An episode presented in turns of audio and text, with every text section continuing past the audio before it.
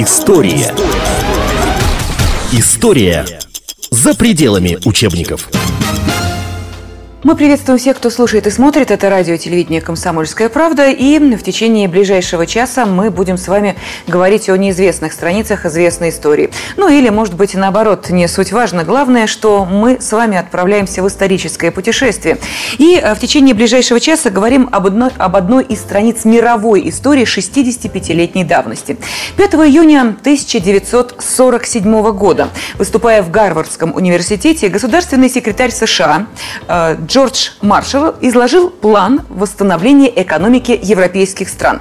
И именно этот предложенный план вошел в историю под названием «План Маршалла». Ну а поможет нам разобраться во всех сложностях этой экономической и политической перипетии заместитель редактора отдела политики газеты «Комсомольская правда» Андрей Михайлович Баранов. Он с нами в студии. День добрый. Здравствуйте.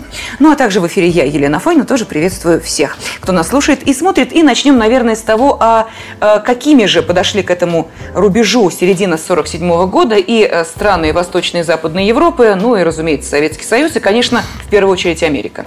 Ну, естественно, после такой свирепой, самой страшной истории человечества войны, которая прошла с катком сначала в одну сторону, потом в другую по Старому Свету, э, эти страны лежали в руинах. К 1947 году страны Западной Европы и Восточной Европы, и особенно Германия, да и Советский Союз, так и не достигли своего довоенного уровня развития. Две трети примерно составляло сельское хозяйство к тому, что было в 1939 году, и в некоторых странах менее половины промышленность. А в руинах лежали города, транспортные системы. Ну, я не буду утомлять наших зрителей и слушателей цифрами. Достаточно сказать, что угля в, портовых, э, в портах э, Лондона оставалось всего лишь на несколько дней. В бельгийском Лиеже автобусы перешли на конную тягу. А зима 46-47 э, года была настолько холодной и страшной, что на развалинах Рейстага, на разбитых стенах кто-то из немцев написал, что счастливы те, кто умерли, им, по крайней мере, не холодно.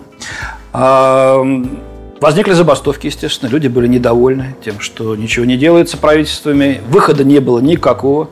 Э, начались волнения, и буквально только что созданная после войны ЦРУ действительно пугала Белый дом э, сообщением, что Сталину действительно стоит снять телефонную трубку, как тут же в Италии и во Франции уж точно начнутся mm-hmm. революции, и они тоже перейдут под контроль коммунистов, как и Восточная Европа. Надо было что-то срочно делать. А у Европы своих денег не было, чтобы это восстановить. Единственная страна, которая могла помочь, э, были Соединенные Штаты, которые на войне не только не разорились, но и не разорились, но и хорошенько разбогатели. У них были свободные ресурсы финансовые, а также огромное количество товаров для экспорта, создано, накопленные за годы войны. Это и продовольствие, это и одежда элементарная, и какие-то, так сказать, э, предназначенные для армии предметы быта. Все это уже не нужно для, для армии, которая сокращала казалось, можно было легко перебросить, не бесплатно, конечно, на Западную Европу. Но самым главным эм, стержнем плана Маршала было предоставления финансовой помощи. Я, к своему удивлению, вижу разные цифры, которые кочуют по интернету, но вот э, американцы сами утверждают, что было э, перечислено 13,3 миллиарда долларов. Ну, по некоторым данным, 20 миллиардов, миллиардов но, но э, отличается, может том, быть, не что, цифра... Дело в том, что еще Япония и некоторые э, страны Юго-Восточной Азии тоже э, были потом пристегнуты к плану Маршалла, может быть, берется угу. финансирование и этих стран. Но вот Соединенные Штаты, вот у них официально гуляют, вернее, официально э, утверждена такая цифра, 13,3.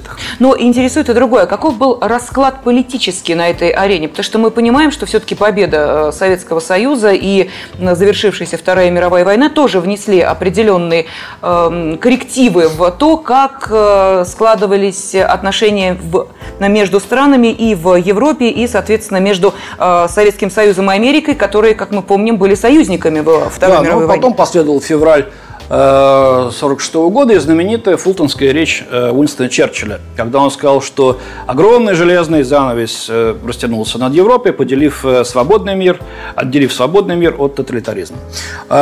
Страны, которые были освобождены или оккупированы Красной армией, Советской армией в ходе войны, оказались, естественно, под контролем Москвы. А вся Западная Европа оставалась под контролем Соединенных Штатов и, так сказать, скажем, старым советским языком буржуазных сил, хотя в правительствах и Франции, и Италии были коммунисты. Кстати, забегая вперед, должен сказать, что одним из условий, не прописанным официально, но действительно существовавшим, это предоставление финансовой помощи по плану Маршала, Маршала, простите, было изгнание коммунистов из правительства. И действительно, эм, к 1948-1949 году во Франции, в Италии где-либо уже коммунистов в правительствах не было. Эм, хотел ли, э, хотел ли Соединенные Штаты пристегнуть Советский Союз и Восточную Европу к оказанию этой помощи?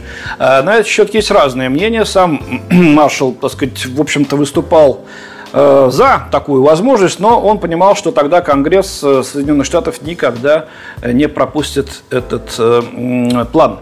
Я, когда был с обкором «Комсомольской правды» в Нью-Йорке, мне довелось побеседовать на эту тему с ныне уже покойным, к сожалению, известным американским экономистом Василием Васильевичем Леонтьевым. Он человек русского происхождения, молодым человеком еще в 30-х годах вначале уехал в Соединенные Штаты, натурализовался там.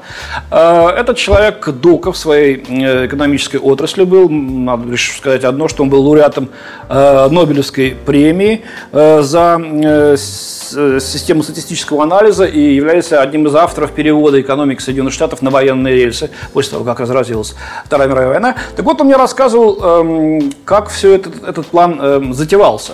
Лично с Маршалом он не был знаком, но общался с его ближайшим помощником Аверлом Гарриманом. Это, кстати, специалист по Советскому Союзу был и России. Э, так вот, э, Гарриман говорил, что ни в коем случае Конгресс не утвердил бы этот план, если бы в нем шла речь о помощи Советскому Союзу mm-hmm. и Восточной Европе. Именно поэтому э, представлял-то в Конгресс его в итоге, этот план был представлен не от имени тогдашнего президента-демократа Трумана, а от имени госсекретаря Джорджа Маршалла, чтобы в случае чего, так сказать, президент Соединенных Штатов не потерял бы политическое лицо. Но все как прошло так, как прошло. План был утвержден, и Советский Союз, и Восточная Европа в него не попали. Но не все так просто. Во-первых, почему не попал Советский Союз? По формальной причине, как говорят американские историки, потому что Москва не, не эм, заявила, что э, у нее находится, что у нее финансовый дефицит бюджета. В этом случае страна подпадала бы под план Маршала. Если нет дефицита, значит и нет. Но были и такие условия, которые были вписаны в этот план, которые Сталин, конечно, никак не мог э, допустить. В частности, э, разрешить свободное предпринимательство, э, поощрять американские инвестиции и, главное, иметь полную финансовую отчетность перед Западом. Некоторые восточноевропейские страны все же так сказать, более-менее заинтересовались этим планом. Это прежде всего была Чехословакия. Тогда у власти там были еще не коммунисты. А, в определенной степени высказали интерес Польша и Румыния. Угу.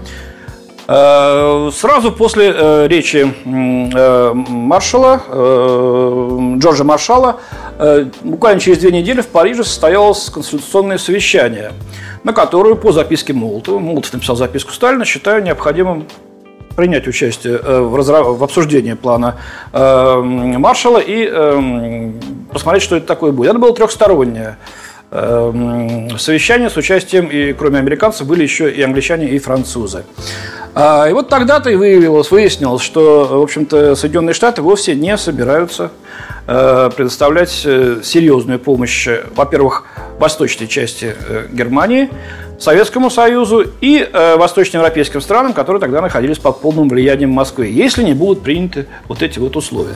А, у меня просто да. вопрос один возникает. А насколько э, Советский Союз был сам заинтересован в американских кредитах? То есть мы говорим о том, что в этой программе, в плане Маршалла, Советский Союз не учитывался. И э, понятно, что даже если э, формально речь не шла о том, чтобы не оказывать помощь Советскому Союзу, это э, предусматривалось дальнейшим ходом уже событий истории. Но насколько этот кредит был нужен Советскому Союзу? Конечно, он был необходим. А, денег практически не было. Известна эм, сцена, эпизод, когда Сталин э, обратился к членам Политбюро попросить, что ли, у Мао Цзэдуна угу. там, несколько миллиардов. Пошел звонить. Вернулся с загадочной фразой. Деньги он дает, но брать не будем. Вот. Ну, это, так сказать, Иосиф Виссарионович вел какие-то свои соображения, но денег действительно не было. А Советский Союз пошел по испытанному пути советской же модели. Это были конфискационные реформы денежные 1947 года. А, это были значит, скоростные пятилетки, э, всем нам известные. Э, колоссальных жертв и усилий это потребовало, но за пять лет Советский Союз смог сам страну отстроить.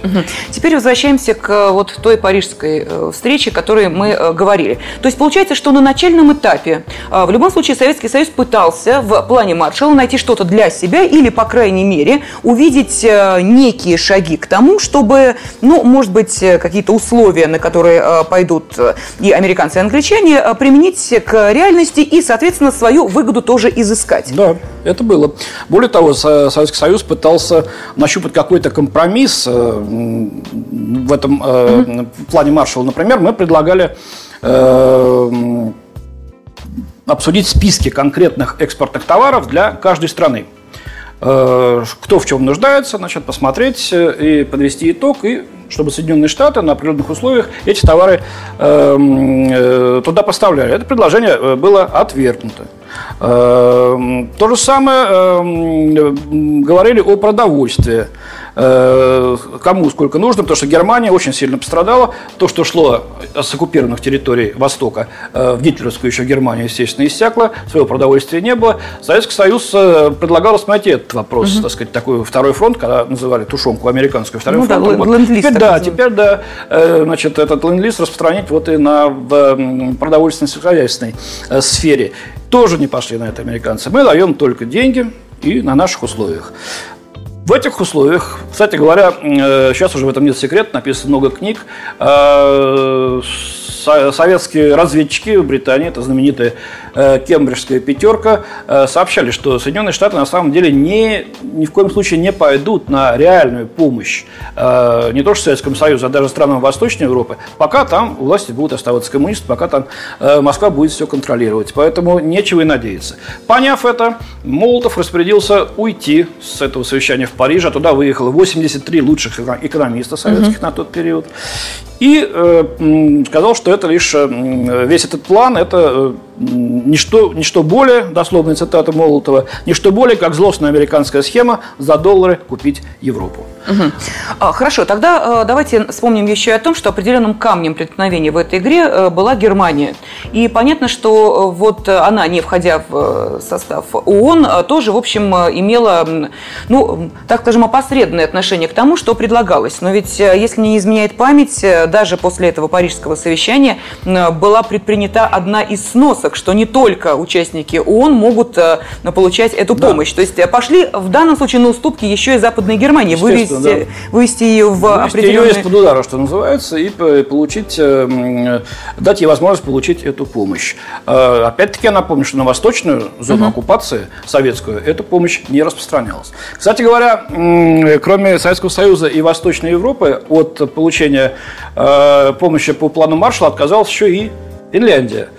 Э, потому что финны так боялись, что после Второй мировой войны их сделают 16-й республикой, Карело-Финской, и были согласны на все.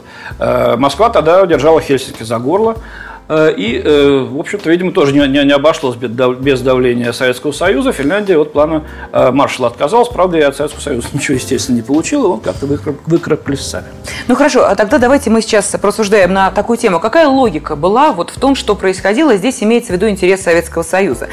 Потому что те же западные, в том числе немецкие дипломаты и аналитики, когда уже впоследствии пытались обсуждать и анализировать, что же происходило, они сказали, что ну, Советский Союз в данном случае идет, э, э, имеется в виду не вся страна, а отдельные личности, выбрали самый неверный путь, который не приносил ничего. То есть от э, того, что происходило, а именно от внедрения плана Маршалла, Советский Союз не выиграл ничего. Это действительно так? Советский Союз и не мог выиграть от этого плана Маршалла, потому что э, этот план фактически э, способствовал разделению Европы. Угу. И, так сказать, раздел ее на сферы влияния.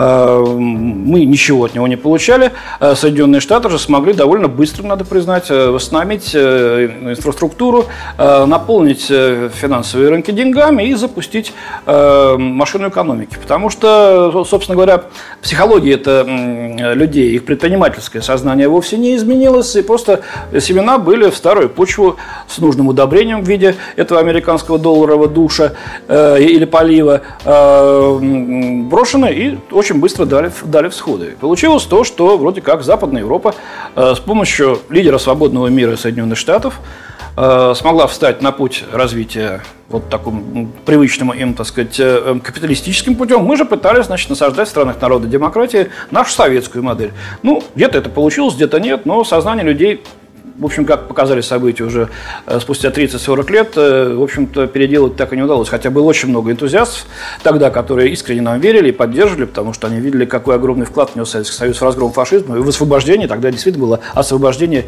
их стран. То, что мы от этого плана ничего не получили, а в чем-то даже проиграли, это верно. Но и Запад ошибся, думая, что без этого плана, без, без его помощи Советский Союз рухнет и не восстановит колоссальные, в общем-то, так сказать, те потери, которые он понес во время э, Великой Отечественной нашей войны, ну, вообще всей Второй мировой войны. За пять лет мы сделали то же самое. Правда, ценой жесточайших жертв и потерь. Угу. Ну, а, в таком случае, не случайно мы говорим о том, что разговор сегодня пойдет и о том, что оставалось за кулисами, ну и проанализировать вот этот план Маршала. А, ясно, что когда вкачиваются огромные деньги, в, на данный момент, мы имеем в виду, опять же, напомню, середину 47 года, в страны, которые э, находятся на э, грани абсолютной катастрофы, как экономической, э, так и финансовой, нужно понимать, что вкачивание денег и товаров в такие страны то есть выдача им всего этого в кредит, а, может оказаться провалом и для страны, которая это деньги дает. То есть где была уверенность у Америки, что а, если не все деньги вернутся, то хотя бы часть их, а помимо политической выгоды, она очевидна, это ясно, я, должна была быть выгода экономическая. Я задавал этот вопрос вот упоминавшемуся уже мной Василию э, Леонтьеву, он сказал, что э, было очень много скептиков, естественно, тогда, Соединенных Штатов, особенно вот в Конгрессе, который был э, тогда насквозь республиканский и оппонировал президент президенту-демократу Труману. Эм, и многие не были уверены, что намеченное в этом плане получится так сказать, на, на самом деле. Uh-huh. И действительно, спросил я его, была ли вероятность того, что все лопнет и деньги, в общем-то, идут никуда. Он сказал, нет, был, гораздо больше шансов было на благополучный э, исход э, этого вложения, этих инвестиций. И э, в администрации американской это уверенно прогнозировали. На чем строились э, все эти расчеты? Э, что вот я сказал, действительно, физическая инфраструктура была разрушена. Э, но э, готовность общества э, снова вернуться к старым схемам, которые работали до угу. войны, она оставалась. И, проще говоря, шло восстановление капитализма капиталистическими методами. Потекли инвестиции, у европейских частных корпораций появилась возможность открыть производство, замаячили прибыли, и значит, механизм заработал на полную силу. Вот э, на этом строились расчеты Соединенных Штатов. И, конечно, определенный риск был, но они полагали, что с этими деньгами, а по нынешним ценам это гораздо более 100 миллиардов долларов, ну тоже, кстати, не ахти какая большая цифра. Надо сказать, что, например, э, вот в Голландии на одного человека, если поделить все, угу. то та помощь, которая Голландии м, была выделена, всего лишь 109 долларов в год получилось на одного человека. Но и эти деньги были, в общем-то, нужны, они были востребованы, они были пущены в рост, что называется, и потихоньку потихонечку-потихонечку колесо завертелось. Но мы понимаем, что 109 долларов даже и в год в 47-м э, это все-таки помощь каждому отдельно ну, взятому ну, конечно, человеку. Да, человек ясно... просто мог купить себе еду э, элементарно. Или купить элементарно пальто, чтобы не замерзнуть. Потому что э, миллионы людей были просто без крови. Жили в парках, в землянках, в шалашах. То есть, подождите, мне еще один момент хочется уточнить. Значит ли это, что в тот момент, вот, кстати, это очень интересно, в тех странах начала хождение такая валюта, как доллар? Да, она начала ходить там, и э, вплоть до где-то середины 60-х годов доллар имел значит, обычное хождение, э, как э, когда-то это у нас было на начале 90-х здесь, в России. То есть ты мог прийти, долларами расплатиться, что-то купить, там машину или еще чего-то. Эм, мог дать рублями, частично, частично долларами. Я думаю, что многие наши зрители и слушатели это помнят. Ну, а мы продолжим обязательно говорить о том, а, чем для Европы обернулся план Маршалла и почему это было, может быть, на тот момент единственное возможное спасение для Западной Европы, а может быть и нет, с заместителем редактора отдела политики газеты «Комсомольская правда» Андреем Михайловичем Барановым. План Маршала обсуждаем и спустя некоторое время. Оставайтесь с нами. История. История за пределами учебников. Радио телевидение «Комсомольская правда». Мы продолжаем свою работу в прямом эфире. Приветствуем наших радиослушателей и телезрителей. И это программа «История за пределами учебников», которая помогает нам сориентироваться в том, что происходило ранее, ну и, соответственно, вынести определенные уроки из тех событий, о которых мы говорим. Сейчас в центре нашего внимания события 1947 года. 5 июня был а, озвучен так называемый план Маршала. А, дело в том, что этот план, который вошел в историю именно под таким названием, должен был спасти Европу от неминуемого краха и гибели. Экономического краха, разумеется, потому что о политике в тот момент э, речь шла, но в кулуарах. Экономика же интересовала всех и в первую очередь Америку, которая и предложила этот план спасения. Так что же оставалось за кулисами и как э, совершались э, те события и, может быть, в какой степени они были предрешены, которые следовали до этого, ну и следовали после этих громких заявлений экономических и политических, разбираемся мы здесь в студии вместе с заместителем редактора отдела политики газеты «Комсомольская правда» Андреем Михайловичем Барановым. Также в студии я, Елена Фойна. Мы остановились на том, что м, хождение э, доллара было обеспечено в странах Западной Европы после того, как был принят этот план Маршала по спасению Европы от экономической пропасти, но нужно не забывать и о том, что изначально ведь предлагалась подобная помощь не только Западной, но и Восточной Европе. Хоть вы вначале сказали, что она не предусматривалась как сфера влияния Америки, но а, тем не менее все-таки интерес к Восточной Европе также был. Интерес в первую очередь политический, потому что понятно, если мы говорим о Восточной Европе, то это сфера а, влияния Советского Союза. И оттянуть эти эти страны от Советского Союза, может быть, изменить там политическую ситуацию, тоже наверняка было в интересах Америки. Да, наверняка было, и об этом сейчас свидетельствуют уже рассекреченные документы из архивов тех же самых Соединенных Штатов. Но у американцев тогда не было никакой реальной возможности э, повлиять на руководство этих стран, поскольку оно находилось под тотальным и жестким контролем Москвы.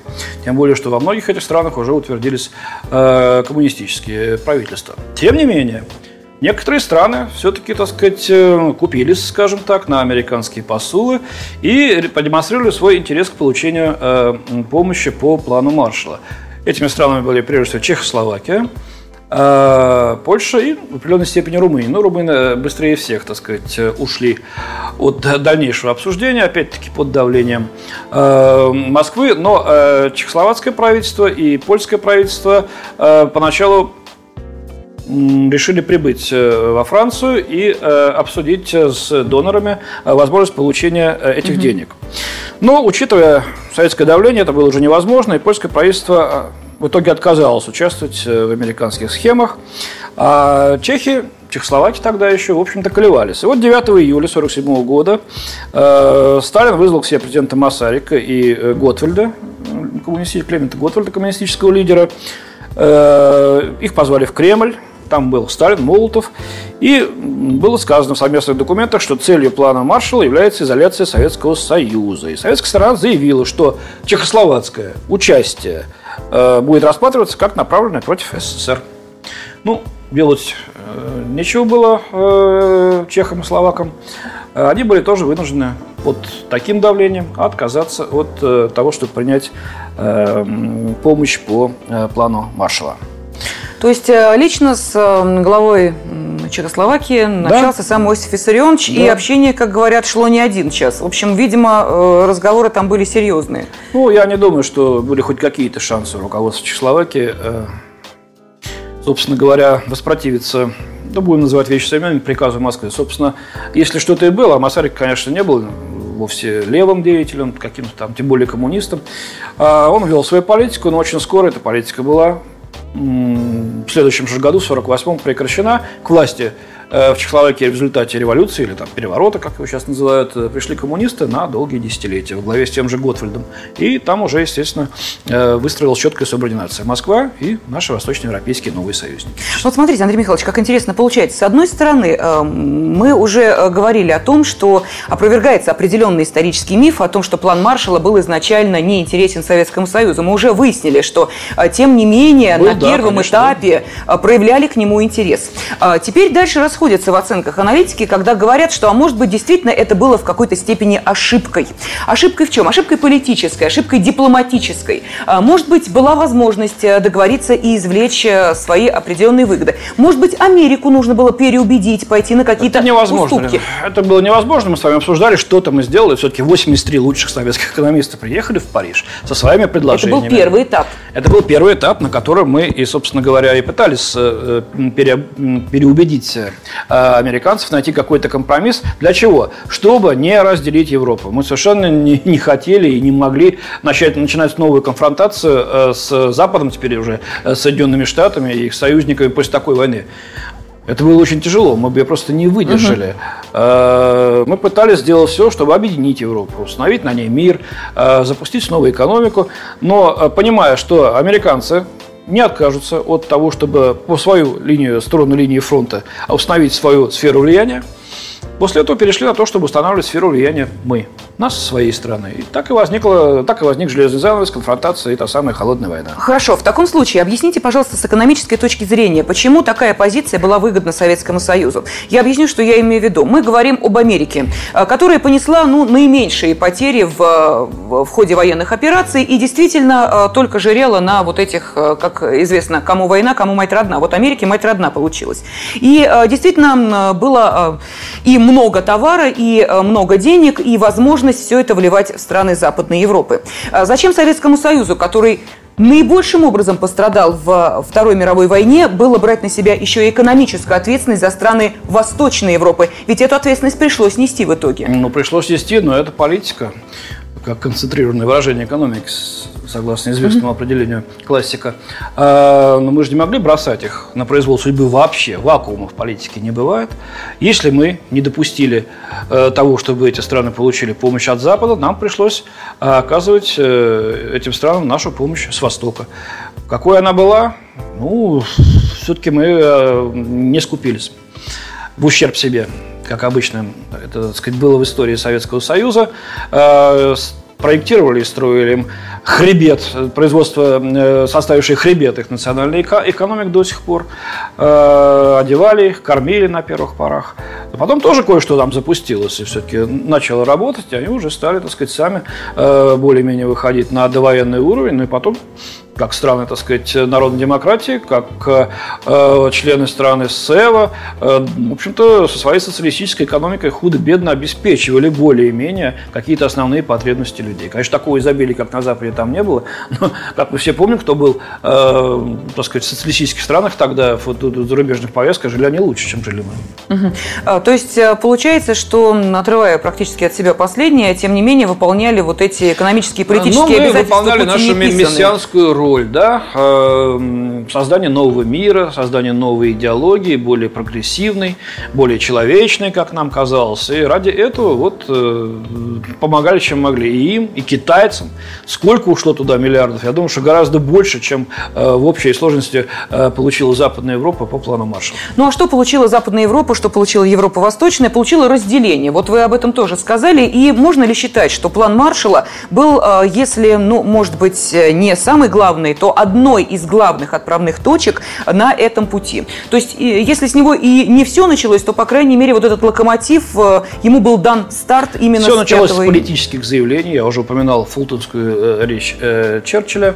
Затем последовали действия Соединенных Штатов по незаконному объединению трех зон оккупации Германии, то есть американской, английской, французской, создание так называемой сначала бизонии, потом тризонии. То есть речь, была, речь уже шла о разделе Германии. То есть вот где э, прошел этот не то что забор, не то что стена, это нож прошел по сердцу Европы, по, по ее середине, даже э, так сказать, э, пошли на того, чтобы сломать страну, ее целостность, хотя Сталин выступал за единую Германию. В общем, кстати говоря, американцы не видели советской реакции на план Маршалла, какие-то оборонительные действия страны, потому что они понимали, что конкурировать с Соединенными Штатами в экономической сфере мы не можем. Но специально в э, политических заявлениях, особенно в прессе, интерпретировали эти действия как воплощение наших угу. каких-то агрессивных замыслов. Например, вот посол Соединенных Штатов Америки, так, э, посол Соединенных Штатов Америки в Москве Смит э, писал, что это не что иное, как объявление Советским Союзом войны и стремление добиться контроля над Европой. То, что мы, так сказать, не приняли их помощь и запретили это делать нашим союзникам э, восточноевропейским, ну вот э, так они, э, так они считали тогда. Ну, а реакция Советского Союза и средств массовой информации в то время была наверняка прям противоположная. Потому ну, что конечно, понятно, что план Маршала в любом случае развенчивался как абсолютнейшее влияние Америки над да, Западной это, Европой. Вот, как сказал Молотов, покупка части американского плана купить за доллары Европу. Ну, э, и ясно, что такая схема, какую предложили Западной Европе, была неприменима в Советском Союзе, и вот этот э, водораздел экономический, он э, как раз и пошел именно с этого да, времени. 16 стран Европы, плюс 17 половина Германии, Западная Германия, эту помощь получили.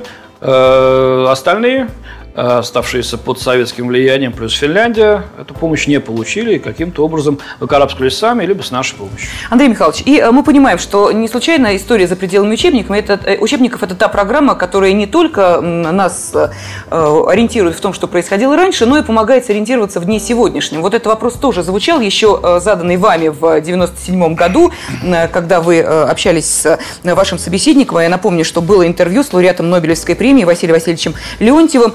Так вот, э, он как раз эм, общался с помощником маршала в свое время, и э, вопрос, который касался 90-х годов, можно его совершенно спокойно перенести и в наше время, потому что, увы, к сожалению, экономическая ситуация сейчас не улучшается, и мы понимаем, что каждый раз э, пытаются найти все новые и новые пути решения экономической проблемы. Можно ли сейчас, вот в нынешних условиях, от какой-то одной страны, как в то время, в 1947 году от Америки, ждать такой помощи, которая могла бы поднять экономику 17 стран, ну, 16 с половиной. Нет, ну, конечно, нет, потому что для этого нужно, чтобы экономика этих стран была настолько разрушена, что они просто с радостью приняли бы любую помощь. А, во-первых, Америка сейчас далеко не так богата. У них многотриллионный внутренний долг, что происходит в еврозоне, мы с вами все видим. А, ну что же, мы понимаем, в любом случае, история хоть чему-то нас и должна научить. Надеемся, что вот эта историко-политическая а, проблема, которая возникла аж в 1947 году, когда это, кажется, было, но, видите, и в наше время не менее актуально, потому что, а, к сожалению, может быть, и к счастью, мир живет по тем же законам, которые, с одной стороны, можно просчитать, с другой стороны, они не поддаются иногда логическим объяснениям, хотя за кулисами большой политики всегда стоят конкретные конкретные люди, которые и принимают решения. Вот об этих людях, о э, самом инициаторе этой идеи, о э, Джордже Маршале мы также говорили в этой программе «История за пределами учебников» и вспоминали то событие, которое происходило в 1947 году 5 июня, когда, выступая в Гарвардском университете, э, Джордж Маршалл и предложил вот этот план, который вошел в историю под названием «План Маршала». Каким последствиям это привело, мы и обсуждали с заместителем редактора отдела политики газеты «Комсомольская правда» Андреем Михайловичем Барановым. Также в студии была я, Елена Фойна. Спасибо огромное. Всего доброго. До свидания. История за пределами учебников.